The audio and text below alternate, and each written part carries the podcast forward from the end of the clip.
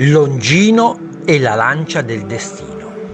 A Mantova sorge la Basilica di Sant'Andrea, una delle più importanti opere di Leon Battista Alberti.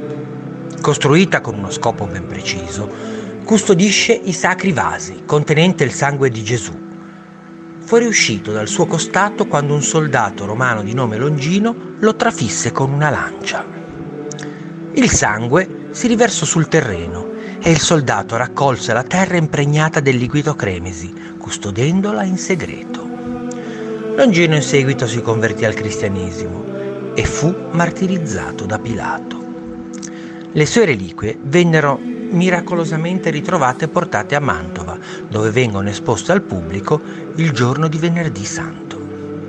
La lancia di Longino, invece, è una delle più importanti reliquie del Medioevo. Ha una storia misteriosa e affascinante. Si dice che nel momento in cui trapassò il costato di Gesù, acquisì subito arcani poteri. La sua storia è lunga e molto articolata. Viene citata anche nei miti arturiani e si rifà al ricordo della Durlindana della Chanson di Roland. Posseduta poi da Carlo Magno, dagli imperatori sassoni e in seguito dagli Asburgo, che la collocarono nell'Asburgo di Vienna, all'interno della lancia pare sia custodito anche un chiodo in ricordo della crocifissione. Nel 1909 Hitler, che per trovare sostentamento cercava di vendere i suoi acquerelli nei caffè viennesi, fu investito da un temporale improvviso.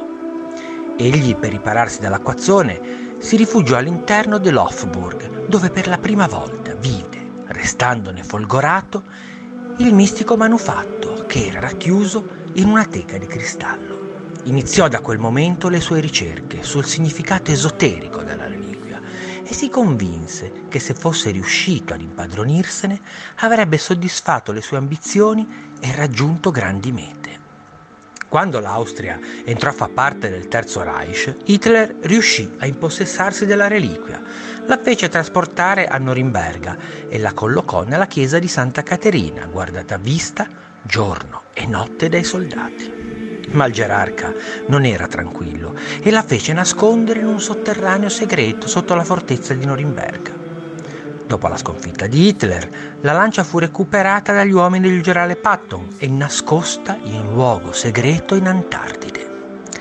Si dice che sia ancora là, custodito dall'ordine dei cavalieri della Sacra Lancia, che tengono lontani quanti potrebbero volerne entrare in possesso per servirsi dei suoi magici poteri per scopi egoistici e finalizzati al potere personale.